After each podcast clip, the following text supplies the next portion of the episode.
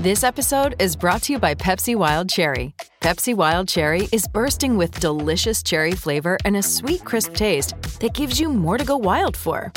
Getting wild may look different these days, but whether it's opting for a solo Friday binge watch or a big night out, everyone can indulge in their wild side with Pepsi Wild Cherry. Also available in Zero Sugar. So grab a Pepsi Wild Cherry and get wild. This is the Royal Blue Podcast from the Liverpool Echo, giving you the inside track on all the big talking points from Goodison Park. Hello, everybody, and welcome to the latest episode of the Royal Blue Podcast. I'm your host, Conor O'Neill, and it has been quite the seven days since we last recorded the Royal Blue Podcast. We've got a bumper echo crew with me this afternoon to talk all things Everton. Adam Jones, the returning Joe Thomas, and making his Royal Blue debut, Dave Powell.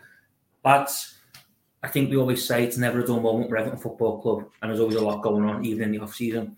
But this past week, I think we've hit new heights, haven't we? And although we've got a lot to get into, I think we've got to start with the big news that come on Friday, officially come on Friday, but we all knew it was coming in the days leading up to it, and that was that Richarlison had officially joined Tottenham Hotspur. The cult hero. I was going to say I didn't know what one you were going to go Well, for. like the big, yeah, the big yeah, news on Friday. I was like, what? what the, which the one cult is that? hero, you know, I was waiting for my cue then. fans have adored. He's adored the fans. It's been a you know a wonderful relationship, but it sadly came to an abrupt end on Friday as he joined Antonio Conte's side. And Adam, it was a, a real bittersweet moment, wasn't it, for Everton? Because although you know they wish nothing but but the best after everything he's done for the club and the fact he can now go and play Champions League football and, and play some true you know global superstars, to lose the, the talisman the way they have in the manner in which they have Hmm. is, is bitter, isn't it? It's a bitter pill to swallow. Oh yeah. Well, I mean, it was a bittersweet moment for me because within two minutes of waking up on Friday, the Chili Peppers gig that I was meant to go to got cancelled, and Richarlison was confirmed by Spurs. So you know, let me tell you, that was not the way I wanted to start a Friday morning. But I think, yeah, it, it, it is it is a bit like a, a grim pill to swallow, isn't it? That you know, Everton signed a player like Richarlison, hoping that he will be able to lead them into a sort of European charge, you know, into a fight for regular trophies and such. And you know, the, the window that he arrived in, I think, was ended up being probably one of the best windows that Everton have had in in some time. And you know, Richarlison- far out machine. they are well, yeah, absolutely, yeah. You know, and you know, Richarlison was a big part of that. Lucas Digne was obviously a big part of that as well. Both of them, both of them, of course, have left the club now. But uh, yeah, Richarlison's one is is so frustrating because, as you say, you know, he, he was he was a player who gave absolutely everything. Jordan his time at Everton, even when you know the chips were down and it was it was really bad towards the end of last season. Obviously, he came out and said, you know, I promise we're, we're not going to go down. I'm going to get us out of this lived up to that promise, of course, scored some really important goals, uh, led the line really well towards the end of the end of last season, and that was kind of that kind of ended up being sort of a fitting part and gift, didn't it? That you know it was his quality that was that ended up being so crucial towards Everton's survival because he is Everton's best player. Well, he was Everton's best player. You know, he, he- like that's that's the long and short of it. So you know, it is bitter that Everton, you know, the, with the way that they've been managed probably over the last few years, you know, from top to bottom, that they just couldn't live up to what Richarlison needs. You know, he does need this sort of European football. He needs to be challenging for these trophies. He's you know, Brazil's starting striker at the end of the day. You know, he he needs these these kind of successes in his career. And I've got no doubt in my mind that if Everton could have, you know, made a realistic, you know, a realistic push for these successes next season, then he probably would have given us a fair a fair crack at, at keeping him for, for a little bit longer because he does love the club, doesn't he? But at the end of the day, I think we all knew that this was coming. Everton can't live up to what Richarlison wants, and that's I think that's the that's the real kicker, isn't it? That's the that's the real thing that actually frustrates a lot of fans a little bit more. And I suppose, you know, only time will tell. It will be offset a little bit if Everton can use this money in the right way and they can uh, replace him in, in in the right manner. I'm sure we'll discuss that a little bit later on. But uh, yeah, as as things stand, you know, it, it does just hurt that you know, especially with it being a club such as Spurs. You know, it was only a few years ago that Everton and Spurs would have probably been considered a level playing field, and it's anything but that right now at the minute, isn't it? So. Yeah, I think there's there's a lot of frustrating little aspects to it, and it was obviously emotional to to see him go. But I think at the same time, Everton have got, just got to try and think to themselves, right? we kind of knew that this was coming. We needed to have a plan in place uh, for this to happen, regardless. Let's move on to these targets. Let's let's try and replace them in uh, in the best way possible next season. Joe, Adam's just talked about there in terms of targets and replacing Richarlison. We've done a piece myself, Adam, and, and you as well. And you know, who would we pick to you know replace realistically replace Richarlison? But surely, I mean, I've, I've certainly held it in my bit in the pieces.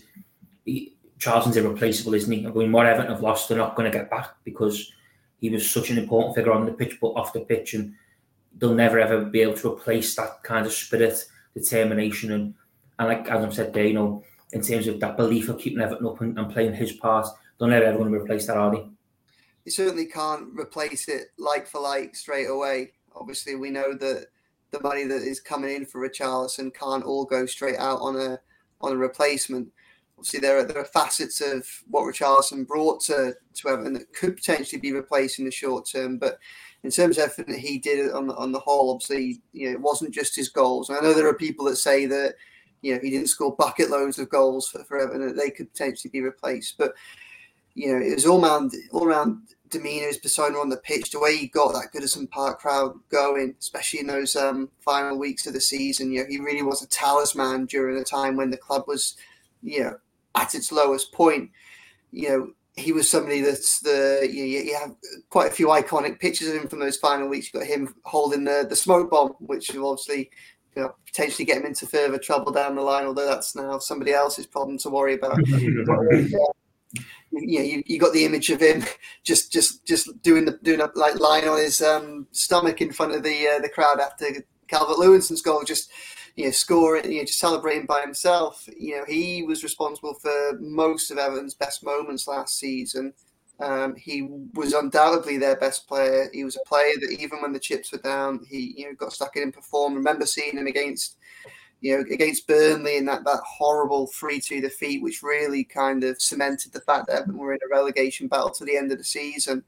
And for all the struggles, obviously, he had the composure to score two penalties in high pressurized circumstances. But just throughout that game, as as much as Everton, you know, struggled to obviously see out a win and in the end lost, you know, he he fought and he fought and he fought. And like he was a, you know, he, he was an example. He was someone everyone else could, could rally behind. And yeah, there's there's no doubt the Everton, given the situation they're in now, can't go out and replace like for like. So now they have to kind of almost go back to basics and have to be at that point where it's you can't buy Richarlison now, so it's a case of who's going to be the next Richarlison. You know, Everton have got to use that, you know, back to basics model where they've got to spend smaller amounts of money trying to find the players that will be good in two or three years' time um, you know, how obviously they need players to have a short term impact, but it's now a case of finding someone who can maybe finding a 15, 20 million pound player who can grow into a 40, 50, 60 million pound player over the next few seasons. But obviously, what Everton do need is they do need quality in the short term. They need someone who can come in and make an impact in several areas of the pitch because we saw what happened with that squad last season. It did suffer from injury problems. It did have bad luck. There were bad VAR calls, bad refereeing decisions. Um, but obviously, it was a squad that only just avoided relegation. You know, it's lost its best player, it's lost its most talismanic player. Um, Tarkowski is a good signing since then. Obviously, he strengthens at the back. He's a leader on the pitch, what they needed. But obviously, more people need to come through the door if it's not going to be another very difficult season next year. Dave, you know, obviously, you're the Echo's business of football writer for any listeners who aren't familiar with, with James Old, the Echo. One thing that a lot has been said about in terms of transfer fee in the deal which Everton have got, there's a lot of Evertonians who believe that the club has got a lot more money for Charleston today's market, and you know Everton simply have been a little bit had off by Tottenham. As someone who closely monitors the financial world of football and transfer fees in particular, was this deal the combination of Everton's mismanagement and the fact they need to balance the books and the fact that things had to be done by a certain time frame that ultimately left them a little room to manoeuvre in terms of digging their heels in and, and driving a hard bargain.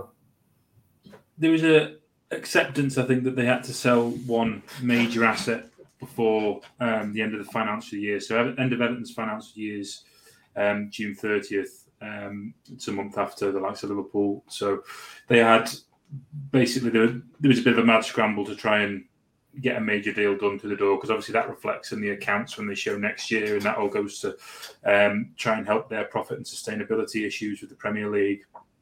Um, and it's not just a case of bringing in some money; it's also a case of the cost. There was still um, Richarlison's contract was still being amortized in, in their accounts, so basically that's when the transfer fees aren't don't just disappear from a club's accounts there and then they are you know so if, if you sign a player for 50 million and they sign a five year contract that that fee is shown in your accounts across a five year period.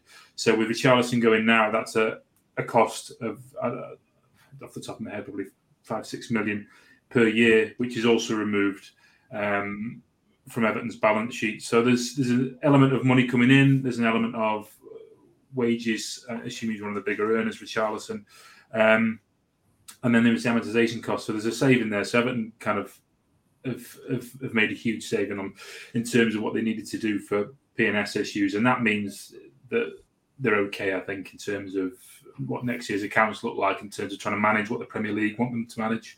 So they've had to stay in close dialogue with the Premier League and be seen to be doing as much as they possibly can to try and mitigate the the impact of, of what has been their overspend over the last two or three years. Um, in terms of whether he went for the right fee. It's very difficult to um, to, to, place a, a, market value on players.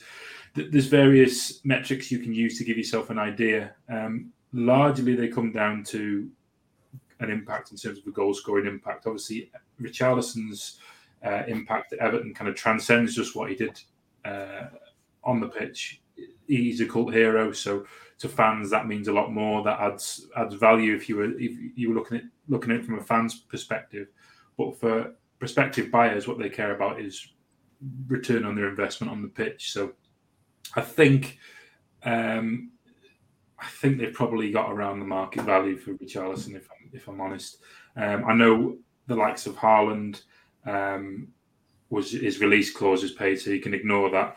I think Grealish was a nonsense Fiends to start with, and I think that's reflected now. I think if Grealish goes to market now in a normal circumstance after the back of his Man City season, I think that's that fee's about sixty or seventy million. Um, so if you're thinking Richarlison at sixty, I think that probably fits in around about right. Um, it's just it's galling because I think it, it, it's what you touched on before about going full circle. I mean, Richarlison was seen as kind of that a signing which made a statement that Everton were no longer going to be kind of kicking their heels around mid-table or making a genuine play to try and be one of the, the big sides. But of course, that was part of Moshiri's plan was to spend heavy um, in order to bridge that gap between themselves and the big six before Bramley-Moore Dock was realised. That hadn't happened. Um, there's been no strategy, which meant that there's been no success and they haven't been able to drive the revenue streams up as quickly as they've been spending. So that's where you get left with a huge problem of cumulative losses of 370 odd million pounds over three years. So um, it's just a, I think it's kind of something symbolic of, of, of, what's been the the kind of reign, isn't it? And under Moshiri, there was a lot of hope um, at the start, but ultimately it's kind of unravelled. And and maybe though this is the point where they have to press the reset button and just have a think about what they actually are because they've tried to reach for the uh, reach for the stars a bit and just spend money and it's not worked. So maybe there's a realization that they have to do things differently, and and the fact that they're selling Richarlison for, in essence, is a is a slight profit because they bought him for 35 and raising to 50, wasn't it? I think I'm not too sure whether those how many of those markers have been met in terms of him reaching that 50 million mark because I imagine a lot of that was attached to reaching Europe and certain personal goals. So I imagine the, the actual final sum is probably early to mid 40s for Richarlison, which means that they're likely to, you know, they'll, they'll make a profit on him, but it's not, um, it doesn't feel like much of a victory in that sense, given the fact that they've had to expedite his sale just to, to kind of make ends meet. Adam, you know, you've already touched on this yourself and, and Joe has as well. But going back in terms of the football side of things, we, we spoke, you know, long and hard about how big the summer is for Kevin Thelwell and Frank Lampard mm-hmm. and getting things right and trying to move things in the right direction.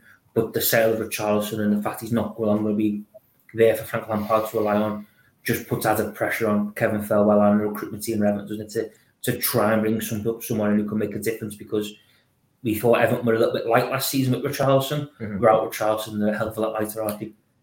Yeah, in a, in a sense, I, I wouldn't necessarily say it puts more pressure on them because, you know, as I said earlier, I think it was quite obvious that this was going to happen. Really, you know, we, at the start of the international break, you remember Richarlison did a press conference and he said he'd already told mm. Everton's hierarchy of his you know, intentions over the course of the summer. Now, you imagine, given what's happened, he probably told them that he wanted to yeah. leave if it, you know if the right bid came in. So even if they weren't aware before then, which you know you'd have to be you'd have to be a bit naive to not realise that this was that this was coming already.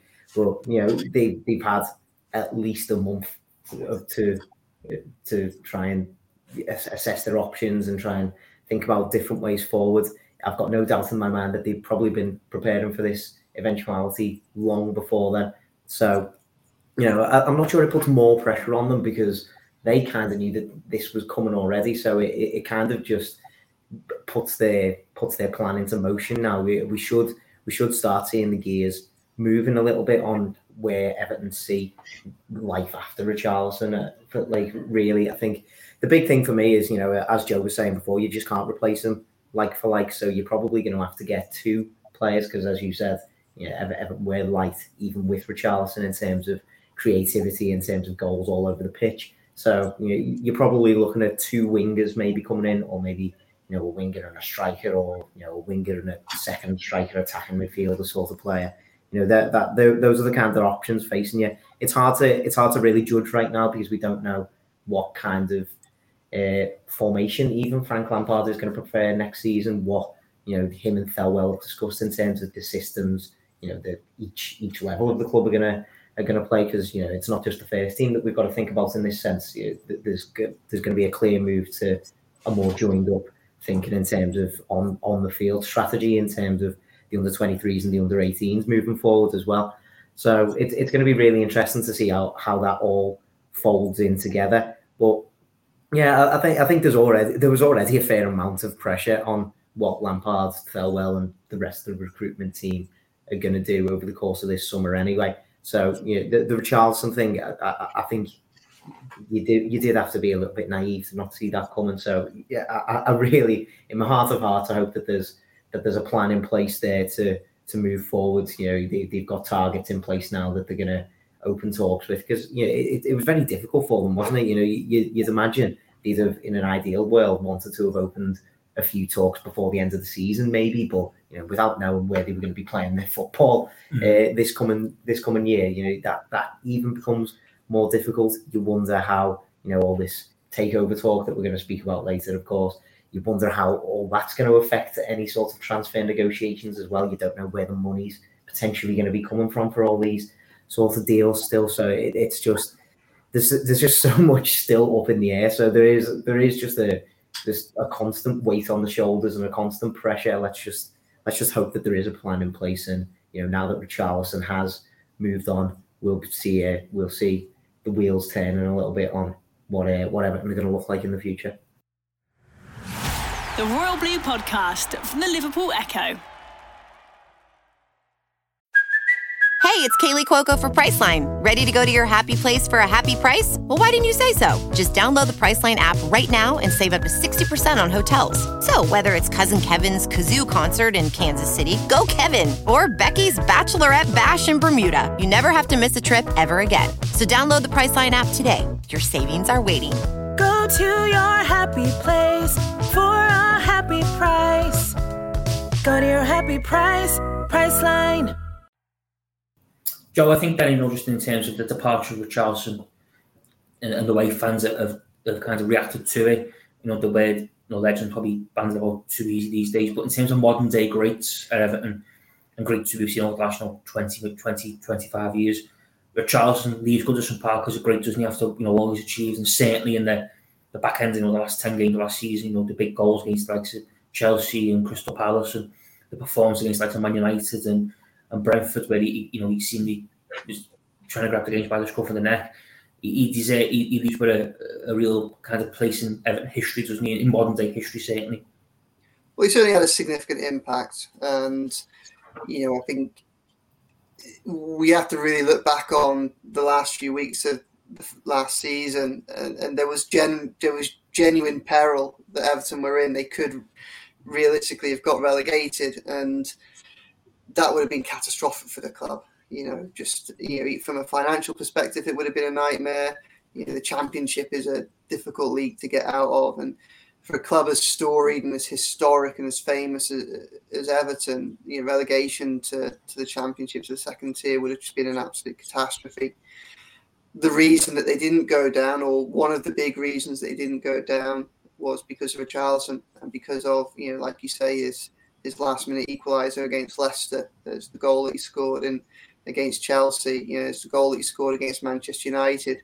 You know, though the performances, even against say Burnley and Brentford, obviously scored in both of those, and although Everton lost them, you know, the, the manner of his performance at least gave gave some hope, and, and certainly with Brentford, obviously as frustrating as that was, it was very much a it was a game in which because of you know Richarlison's efforts and, and because of what happened on the pitch, it kind of had almost a unifying force. Rather than focusing on what the players were doing, you could focus on what the referee was doing in the decisions because Richarlison was at least keeping everyone in the game. He won the penalty.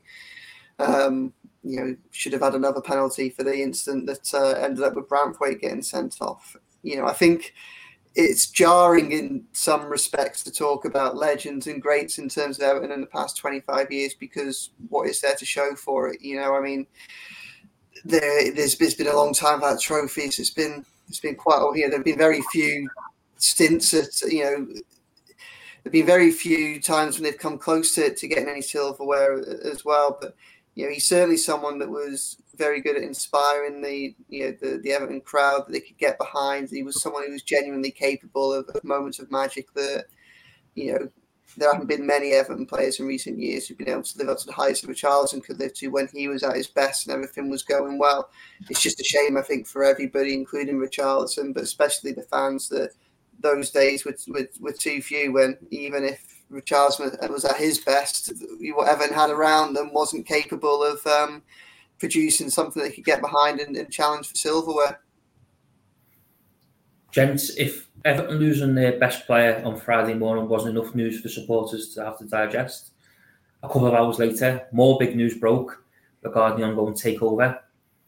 Mixed messages, I think it's safe to say, uh, emerged regarding where the club was currently at. Club Sources close to Farhad Moshiri believed that the takeover was off and, and, and things had come to a, an end, the talks come to an end our, uh, our US consortium led by Peter Kenyon, you know, messages from there, their side of things are talks are still ongoing. You know, it's far from off, and, and you know they're, still confident that a deal can be done and, and they can take over Everton Football Club. Dave, this is a story that you've you know been on top of since it initially broke in a couple of weeks ago, and it's a story that you've continued to to cover in in depth. You've obviously been on top of this on Friday, and it's been quite the weekend hasn't anything in terms of updates on where we stand. What's your understanding of the current situation as, um, as we record now? As of this morning, um, which is a Monday morning, it's um, it, the the position was that it's a it's Fourth of July weekend in the US. It's a federal holiday, so the the the chance of doing much business is, is limited. But I'm told what I was told from from people close to to the bid um, from the the Kaminskis, Thorntons, and, and Peter Kenyon was that it was a case of uh, conversations were still ongoing, but that exclusivity period, which ran out on Friday, has not not been extended. Um, I was told on Friday after the initial news um, broke that, that people close to Moshiri had said that the deal was dead. That the position from um, the US, from the Kaminski group, was that uh, paperwork had been exchanged on Thursday with a view to trying to get that extended. Um, that obviously hasn't happened, um, and we are left, you know. But I was also told that on on Friday that um, they remained in dialogue and, and had to quote they were still the only show in town. But um, I think a, a, club with a like Everton, I mean, there's huge scarcity value in, in football clubs in, in the Premier League. Um, Everton being one of those in particular of a story Premier League history. So I would imagine there will be investors who, who, may not have shown their hand yet who are waiting in the wings. I mean, we've heard reports of a couple um, these things happen very quickly. But um, the the position from the Kaminskis is they they still want to acquire the club. They are still in dialogue with with Moshiri at least. Um, that's that's their point of view. Nothing is changed from the from the club's end. I don't think, but um, had there been a, a, complete breakdown in talks, you would imagine that it would have, a very swift 100 word statement on the club website would have put all that to bed. But we've we've seen nothing nothing like that. Um, so there there probably is uh, what an element of sticking a, a point in between what the two are saying and, and finding some element of, of reality. Um, there is probably some questions on both sides around the deal, um, but also there's now this exclusivity period has ended. Um, is this a chance for for Moshiri to try and put some pressure on um, the consortium who are interested, and also maybe to kind of smoke out some other potential bidders um, who might want to show their hand now that they can, because obviously during that exclusivity period, Moshiri is not able to engage in any other uh, efforts to try and sell the football club. Um, it's purely there for them to, for the consortium who wanted to buy the club to, to do due diligence on the club, um, to take a good look at it without fear of being gazumped by another bid. But that that has ended now. They still want to, and I think they're quite keen to try and expedite the process and uh, and get back to the the negotiating table. But um, I, I anticipate maybe the next few days might see that kind of arm's length relationship continue until we find you know some some kind of real clear concrete evidence in in which direction we're going. But either way, it's it's not fair on on uh, on supporters ultimately that everything has been so you know we, it's just been you know it's in limbo and um, there's conflicting messages and all this on a day when they you know they, they lose Richarlison and it's um it's not been been fantastic but you know, this this week we may see some movement. The idea initially was to try and, from the US side of things, was to try and get it all tied up uh, before Everton go on their preseason. Well, before the Everton, um, by the time Everton face Minnesota United in Minneapolis, which is the home city of the Kaminskis. That's a. I'm told that's pure coincidence, by the way, that uh, they're playing a game in Minneapolis. Um, but yeah, that's. Um, I, I imagine those kind of deadlines are probably a bit fanciful now, even if they were to get back to the negotiating table because they're already losing time and losing ground. Um, but either way, it's something which needs to be resolved very, very soon. Um, if Moshiri wants to stay and show, and that you know that needs to be fed back really officially, um, or if, is it a case of he's just now turning his attention to investment in the stadium, which has kind of been mooted uh, in some points. Um, I suspect it's probably to see whether or not there is more interest in the market, and my bet um, would be that there probably are some groups who would be interested in getting to the table to to talk um, now that they've got the ability to. Adam, when we first started talking about the takeover and when the report and what was emerging, what was going on behind the scenes was becoming clear. One thing we did speak about was the hope that, although it very does really happen, there's some sort of smooth transition for supporters mm-hmm. and for everyone involved at the club, and that you know things don't get crossed and we don't end up in a you know a situation where we, we effectively find ourselves now where you've got one side saying one thing, one side saying another because like Dave's already alluded to, the whole uncertainty and the whole mixed message approach. There's no one mainly supporters, but people involved the club as well, you know, even Frank, people like Frank Lampard, no one no favours does it, given, you know, we're what four four weeks away from the start of the new season. Well, I think that's that's the issue, isn't it? You know, the, the, the club is already in, you know, a, a, major bit of flux even without this. You know, we've got Kevin Thelwell arriving and he's you know, uh, conducting something of a quite a large shake-up of you know the academy staff, lots of different backroom sort of positions as well. So we've got all that going on. We've got you know quite a quite a big turnaround of players. You know, players leaving at the end of their contracts. Evan potentially, you know, have already sold Richarlison, already brought in James Tarkowski. You know, they've got potentially others going out the door, potentially more coming in. And we've got so many changes at even those levels that you know, just just throwing in you know an ownership and an ownership sort of potential change into the mix as well. It's a, it's it's a little bit overwhelming, isn't it, for for for Everton fans to try and deal with? And you know, as you say, with it coming up with all the news of this coming on Friday as well, after, straight after the Richarlison news, you know, I think I took one look at Twitter on Friday, and then I was just like, no, no, no, I'm, not, I'm just going to leave that for the rest of the day. Now I don't, I, don't need it. Uh, yeah, and and it, it is it is a little bit frustrating, really, isn't it? That you know Everton just can't seem to have any sort of period of stability or any sort of assurances for the future at the minute because everything is just you know so so in flux, uh, as I say, and it's Yeah, I, I, I don't really know. I don't really know what to say about all this now because it, it it's just it, it, I, I really do feel like it's just a kind of wait and wait and see what happens. You know, I've, I've got I've got no doubt in my mind that Farhad Moshiri probably is still interested in selling the club. I don't think talks would have progressed as far as they have with this consortium if if he wasn't. So you know, I think Dave's quite probably quite right in what he's saying that you know he's, he's potentially just trying to smoke out any sort of new bidders that might be you know that might have been even alerted to this possibility by the fact that there was an exclusively exclusivity period with with another group. You know, they, they, they went, oh wow, didn't even realize this was an option on the table. Let's let's throw our hat into the ring. You know, that perhaps perhaps that could uh, happen down the line, but I think the main thing for me is that I, I just don't want to I just don't want this to affect you know the transfer window as, as I was saying previously because you know there, there is the, there is the possibility that if these sort of takeover talks progress throughout the summer and there is just so much uncertainty throughout the summer, you do wonder you know is Moshiri going to be willing to pump you know 20, 30, 40, 50 million into another transfer window when he knows that he's not going to see the benefits of it. But at the same time, if he doesn't pump the money in, does he bring Everton's overall value down because he's not set them up right for the future? Mm. It's such a it's such a finely balanced thing that like I, I just Everton could just do without it. like at this point, I think, I think Everton could just do without it in, in what is in the midst of you know already a hugely important transfer window. I just think that like this you know eight, eight week spell or something like that. This is the time when you wanted Everton to just be able to you know efficiently go through their business. And if something like this is going to be able to is going to detract from that in, in any sort of way, I think that's going to be the most frustrating thing.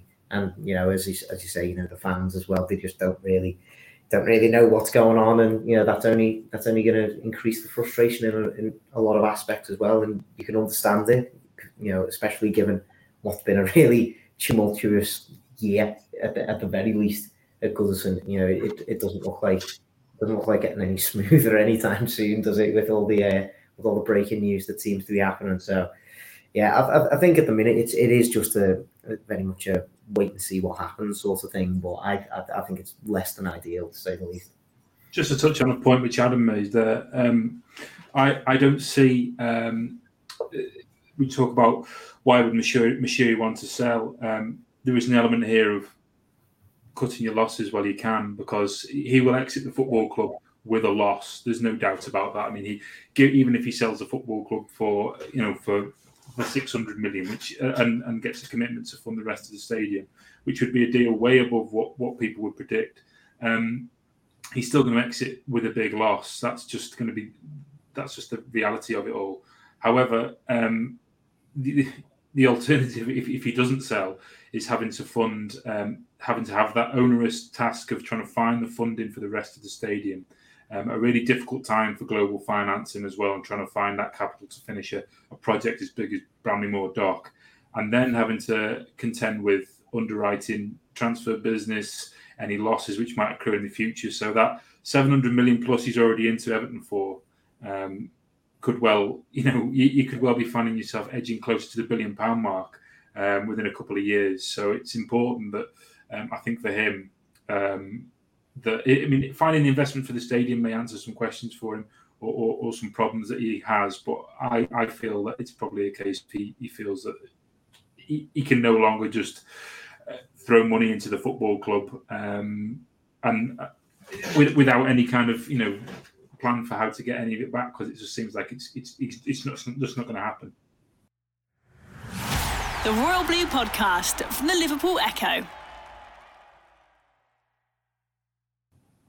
Joe, you know, Adam and Dave have both touched on this a little bit, but in terms of Farhad Moshiri, we kind of need, well, he needs to make his, in, his, his thoughts clear, doesn't he, in terms of is he, if he wants to sell the club, you know, look to sell it, get the best possible deal he can, or if he doesn't want to sell wants to keep hold of it, to look at you know the best way possible to back Frank Lampard and and, and, and build Everton a, a, a, much brighter, you know, fresher squad for the new season because you know Adam Bright isn't in terms of you know Everton kind of feels like they're stuck in the middle uh, uh, between a rock and a hard place at the minute because they've got an owner who's you know talks to sell, so how they put more pump money in, but then if you know them talks don't come to nothing, and Everton don't end up with a strong squad for the new start of the new season, all of a sudden they could well, well find themselves in another relegation fight, and it could be another long, you know, eight or nine months for supporters and Moshiri with the threat of Champions League, Championship football hanging over them. I mean, I think he needs to be open and honest with his staff about the parameters in which they're working uh, for a start. You know, I think if you look at what Kevin Thelwell and Frank Lampard have got to do, well, they probably, because of the fact that Everton were in a relegation battle and it was uncertain whether or not they'd be in the Premier League this coming season, they probably lost out on four, six weeks at the end of last season through which they could start negotiating for players, sounding out players and and agents because of the uncertainty over where they'd be offering their football the following year. You know, I think that obviously we've come to the end of the last financial year, so there's some certainty within the club there will be about where their accounts lie. And as a result of that, some kind of certainty around what they're aiming for this coming year. And obviously, again, Thelwell and Lampard need to know the circumstances under which they're operating. Um, in terms of what Moshiri says publicly, well, depends whose perspective you're looking at it. I mean, the fans deserve to know more. Of course, they do. You know, the, the fans are what make the club great, and it would be, you know, you, would like to think it'd be in everyone's interest to keep them in the loop and, and only fair because of obviously Everton so dear to their heart. But I suppose from a business perspective, it probably suits. Um, it probably suits Moshiri for there to be a cloud of uncertainty and mystery around what's going on so that he can try and you know if he is open to if he is open to to, to sell and to try and you know, flash out more investors or start a bidding war or anything like that. Obviously, if he's got no interest in selling whatsoever, then I don't see how I don't see how there could be any downside in him coming out and saying that. You know, you, you think it would give everybody a bit of certainty. It would tell the investors, tell those that are circling to, to back off. It would give the fans some certainty as well. But obviously, if he's willing to listen to offers for it, then, as I say, a bit of mystery around where he's at, what he's looking at, the figures that he's looking at, and what it would take for him to to, to sell up would probably suits him, even if it doesn't suit everybody else. But you know, and, and Lampard definitely need to know what what they're operating under, what is their budget, what are they looking to do. Um, you know, how much would a takeover affect that? Well, I think takeover wouldn't affect where Everton are in the profit and sustainability um, regulations. Um, but obviously, it'd be handy for them to know how um, how far how much Moshiri's willing to spend. Obviously, how much he can spend and stay within the you know, the finance regulations, and whatever that limit is, how much of that he's willing to to go to, so they can start looking at signing new players and strengthening the side.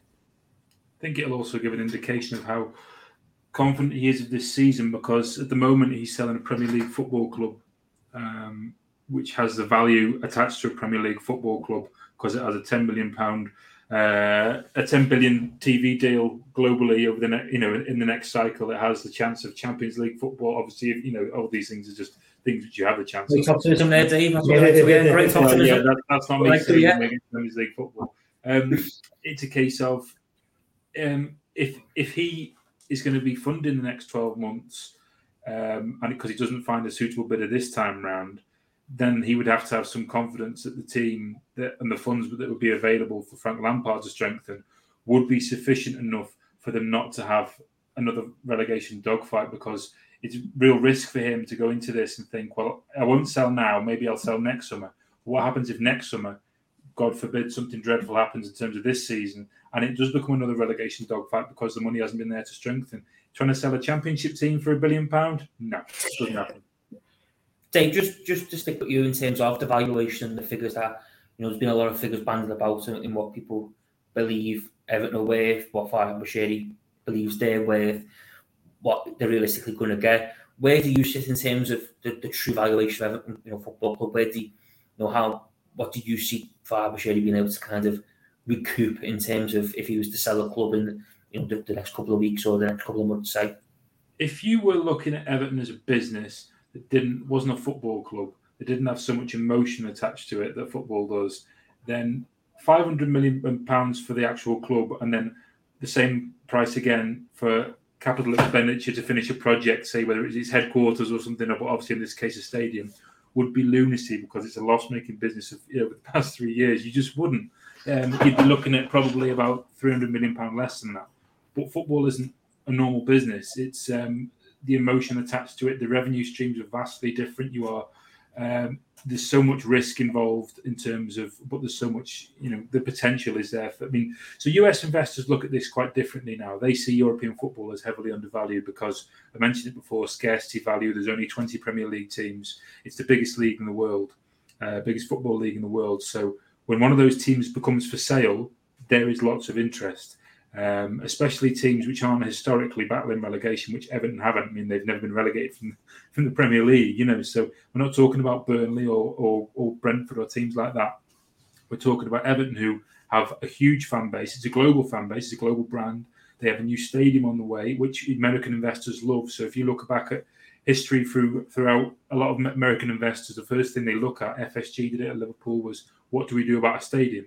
We need a new stadium. But this the wheels are already in motion with that. You've got Bramley-Moore Dock, which has got planning permission. Work's already started. All you have to do is find the financing. Easier said than done, I understand. But the market value is based upon um, a number of factors. So I probably think it's is about where where football clubs lie at the moment. So if you look at the MLS, for example, US investors aren't looking towards the MLS so much because the average value of a team in the MLS is 500 million based upon the valuation of likes of LAFC and then what teams have been sold for. So Houston and Orlando were sold for four hundred million dollars each. The average is about five hundred million. Um, the MLS deal's tiny compared to the Premier League deal. The teams have no global reach. The Premier League is still the second most watched football league in America, soccer league, behind Liga MX, which is the Mexican league, which has a huge viewership for uh, because of the demographics of, of the US and the large Hispanic population. Um, so there are all these factors at play. So the Americans also see the benefit in um, the benefit, the betting market. So betting is now legalized in lo- a lot of American major markets, so New York, California, places like that. So this presents an opportunity for American uh, investors to kind of hitch their um, hitch their wagon onto that. I suppose if you're in a football club, and then you, I think they're also backing banking on the rise in popularity, which will undoubtedly arise in the US from, from the World Cup in 2026. It's already a country which is getting further and further involved in football. Um, so there are loads and loads of different factors at play. So I think that 500 million, when you look at what's been sold around Europe, is probably about right. Ignore the 500 million for the capex expenditure for Bramley-Moore Dock. That's that's not the valuation of the actual football club itself. That's what needs needs to happen to, for it to be acquired because he wants a financial commitment to finish that stadium.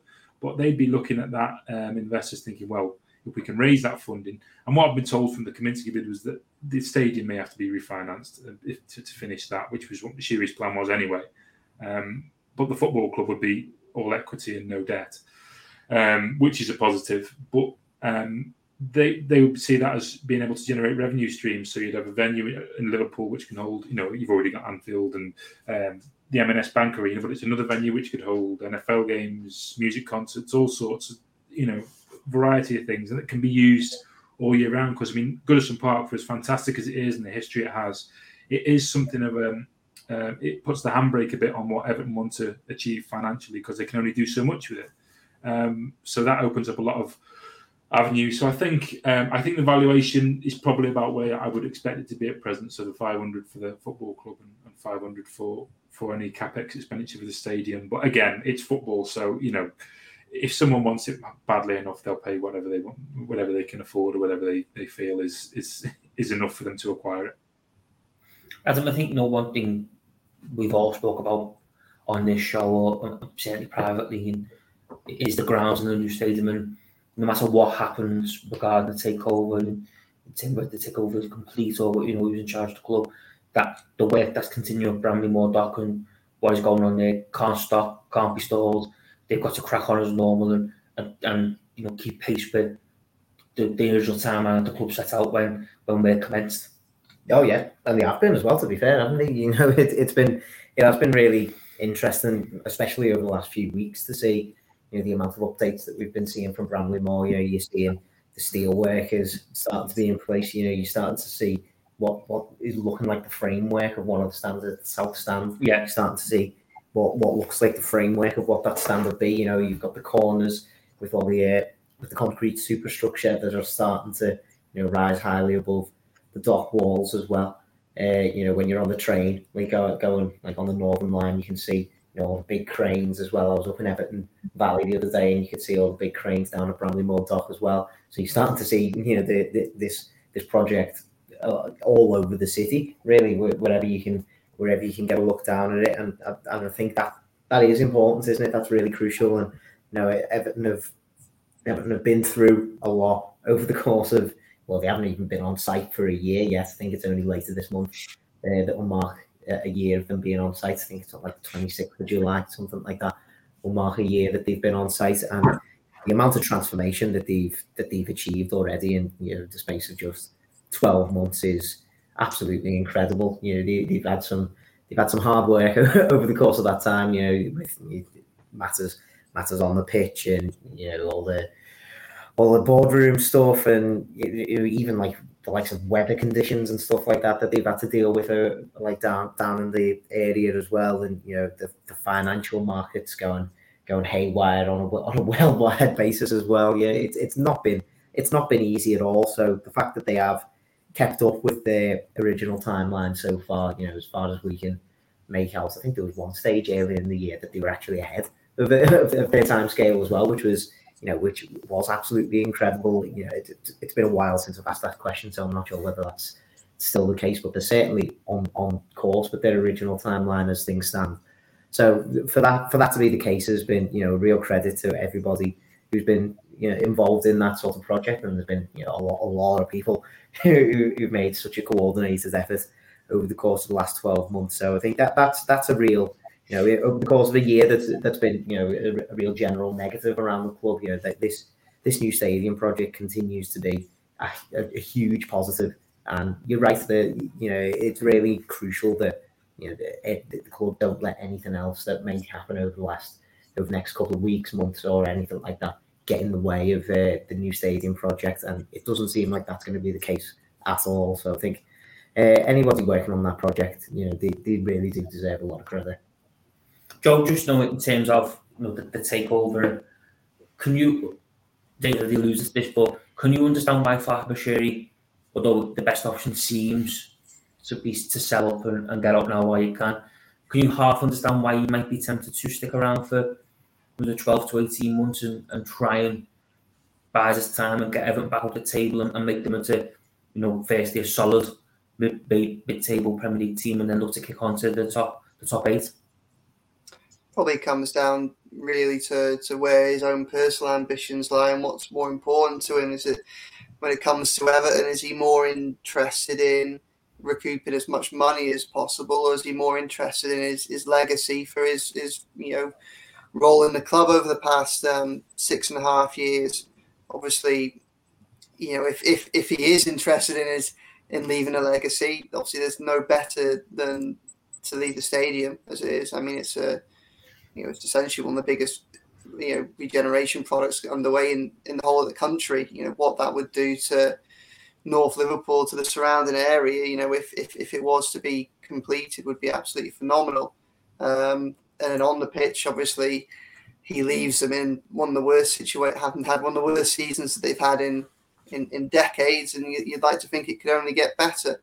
But I think on the pitch, obviously, to get to a point where he can say he um, he left them in a better place than where he started, they have to go a long way, and that's going to take a long time and perhaps not lots and lots of money if you do lots of savvy signing and investment in, in players, which will only you know take time and would also take a strategy which there hasn't been any there hasn't been any strategy really under his regime. Hopefully that changes at the moment and Thelwell and Lampard get the opportunity to you know to, to kind of to build something, to genuinely build something at Everton.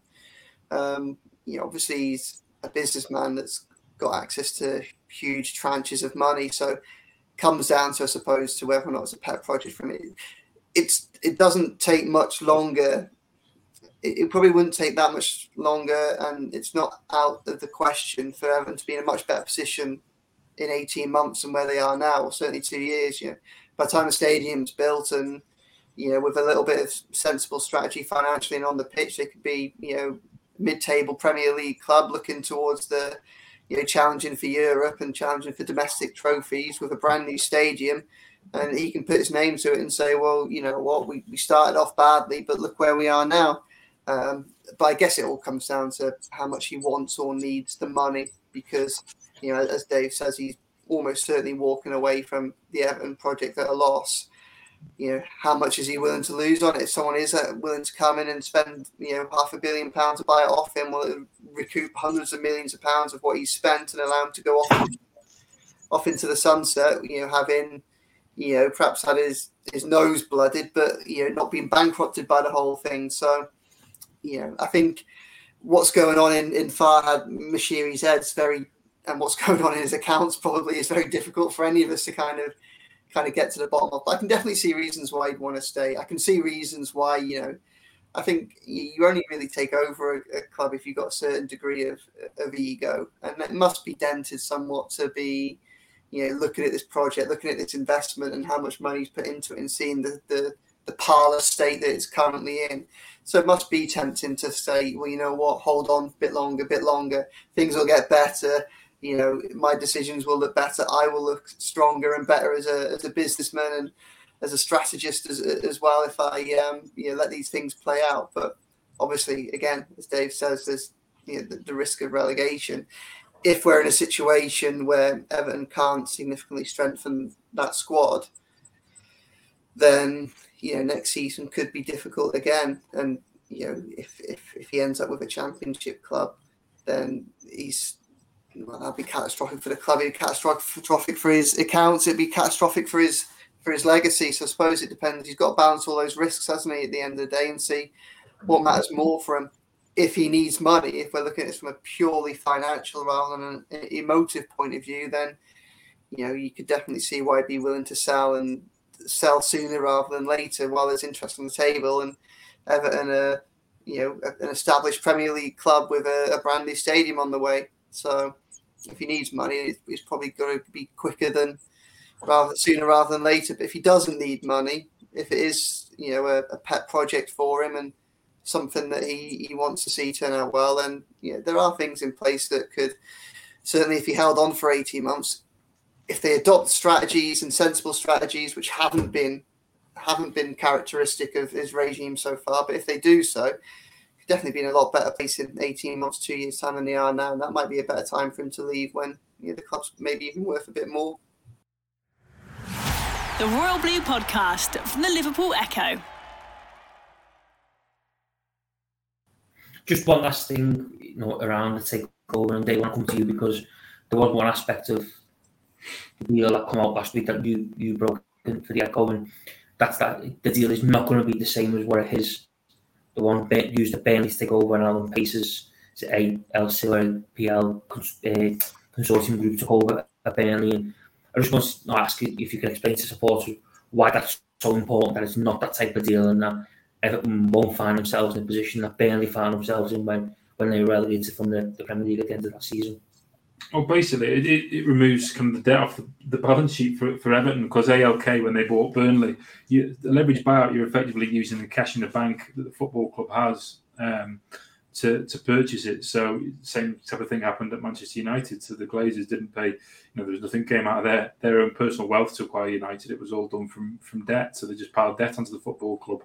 Um, Everton are already, you know, in, in, like you said, Joe touched on a kind of a pile of state in terms of the, the finances. So um, you want to avoid it. You just kind of, you know, you're out the frying pan into the fire and stuff like that, especially when you're a, a, a, a football club which is trying to recover from uh, from overspend. So to have kind of a clean balance sheet from new owners um, gives a degree of confidence and some certainty to, to fans, and also represents a bit of a, a fresh start. But as a business, to clear that debt and to not have that hanging over you in terms of having to find interest repayments for, for things and um, it it's it, it strengthens the, the, the finances of the football club so it's important um, that they clar- I mean that that was clarified anyway that uh, and I think it's important for whoever acquires the football club that it's a it, it's a takeover based on uh, you know kind of largely equity um, because you know leverage buyouts after what we've seen. You only have to look at look at Burnley. I mean, ALK went into Burnley with a lot of grand designs about how to do this, that, and the other, and, and reinvent the wheel somewhat.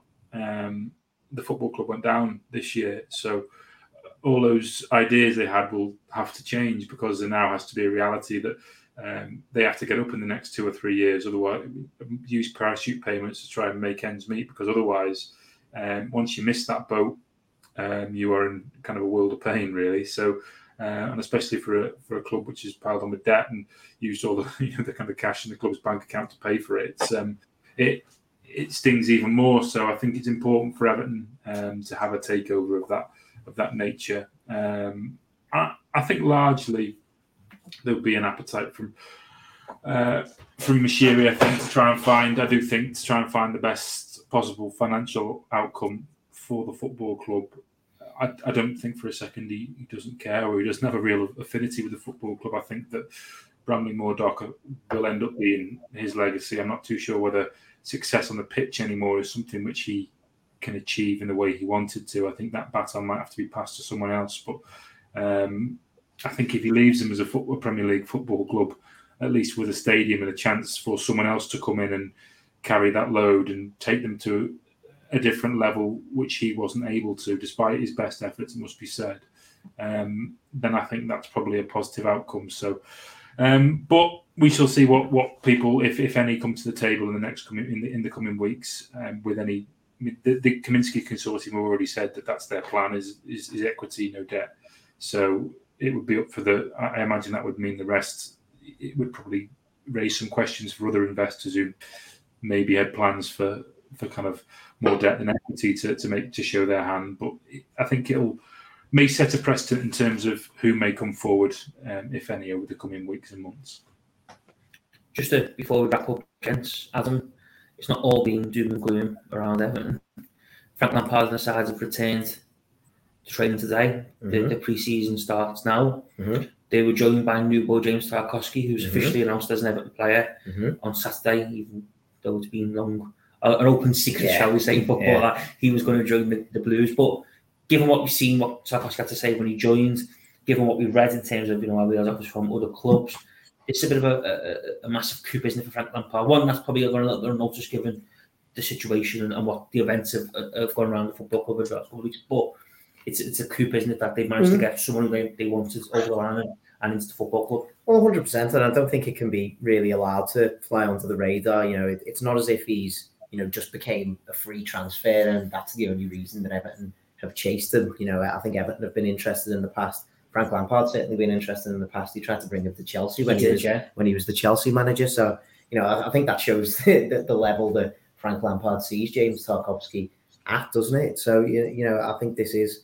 this is a really important signing, and you know it, it goes back to what we've said on, on the podcast before. You know, it goes back to what Frank Lampard was saying after the last game of the season. He wants to make this squad more robust. Was the word that he used, and this is the kind of signing that's that's going to do that because James Tarkowski, you know, touch wood, doesn't get injured a lot. Which is, I think, I think that's a well that little, that little, that little phrase there. Little I take no blame for it. but it's, it's a key point to make, isn't it? You know, I'm, I'm sure that's you know played a big part in you know why Lampard and Thelwell have tried to to go for Tarkowski. They need they just need consistency uh, all over the pitch, and you know, uh, in, in the in the centre back area at the very least, James Tarkowski is going to provide that for you. He's a top quality centre back. We've seen it over the years, uh, over his time at Burnley four year deal maybe surprised me a little bit. I, maybe wasn't expecting it to be as high as a four year deal, but again, I think that probably just speaks to how much confidence Lampard has in him as a player and you know has in what he's going to be able to bring to Everton. So you know he's back back in pre-season now. You know here with with the squad on the first day of pre-season, which uh, you know is another important aspect, isn't it? You know to get him get him fully integrated with the squad as soon as he possibly can. Hopefully, we'll be seeing him from you know, the first game of the year of the coming season. So yeah, fingers crossed he can he can settle in well because I think he's a he is a really really good signing, and you know the fact that he's a free transfer as well. It did I think I said earlier in the window did strike me as a little bit of a no brainer in the end. Joe, just to finish with yourself before we before we wrap up, Frank Lampard and his side, and of course your good self are off to the states next week for Everton's uh, pre-season tour it would be nice, wouldn't it, Frank Lampard get maybe one or two more new additions in over the line for when they know they board the plane for America and gives them a little bit more time to integrate them into the group, get them into the way he wants to play, and just get them to adapt into the Everton players. We saw last year, you know, Andros Townsend and, and Demarai Gray were, were very kind of vocal, you know, God, they were they were able to go on the Everton pre-season tour to America with Rafa Benitez's side and, and get that bit of training on the pitch because it helped them adjust and helped them to adapt to life for Everton a lot quicker than when you come in when the the, the season's just about to start or the season's already started in some places.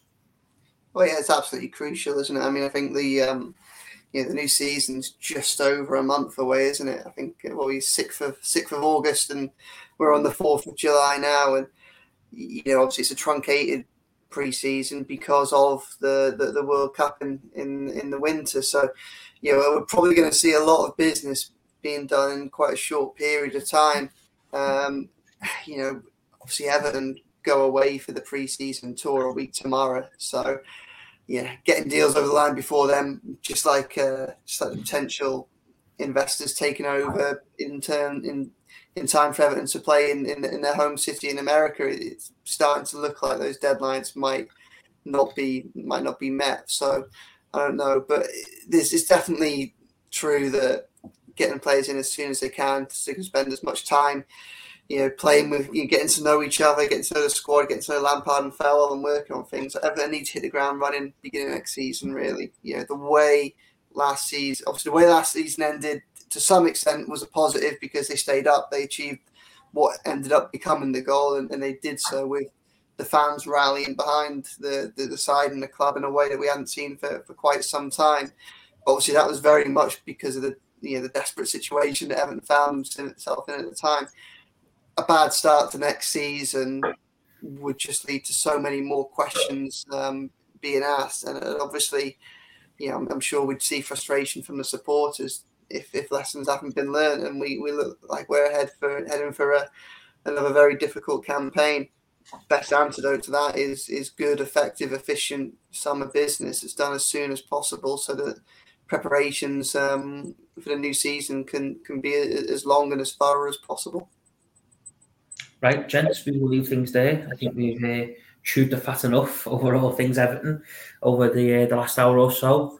Adam, Dave, Joe, thanks very much for joining me. We'll be back with another episode of the Royal Blue podcast, possibly at the end of this week, given the way developments are going. I think we, we could probably record another show, but if not, we'll be back next week to bring you all the latest from Goodison Park as Everton transfer talk and takeover talk continues at pace. But for today, thank you very much for listening. You've been listening to the Royal Blue podcast. You've been listening to the Royal Blue podcast from the Liverpool Echo.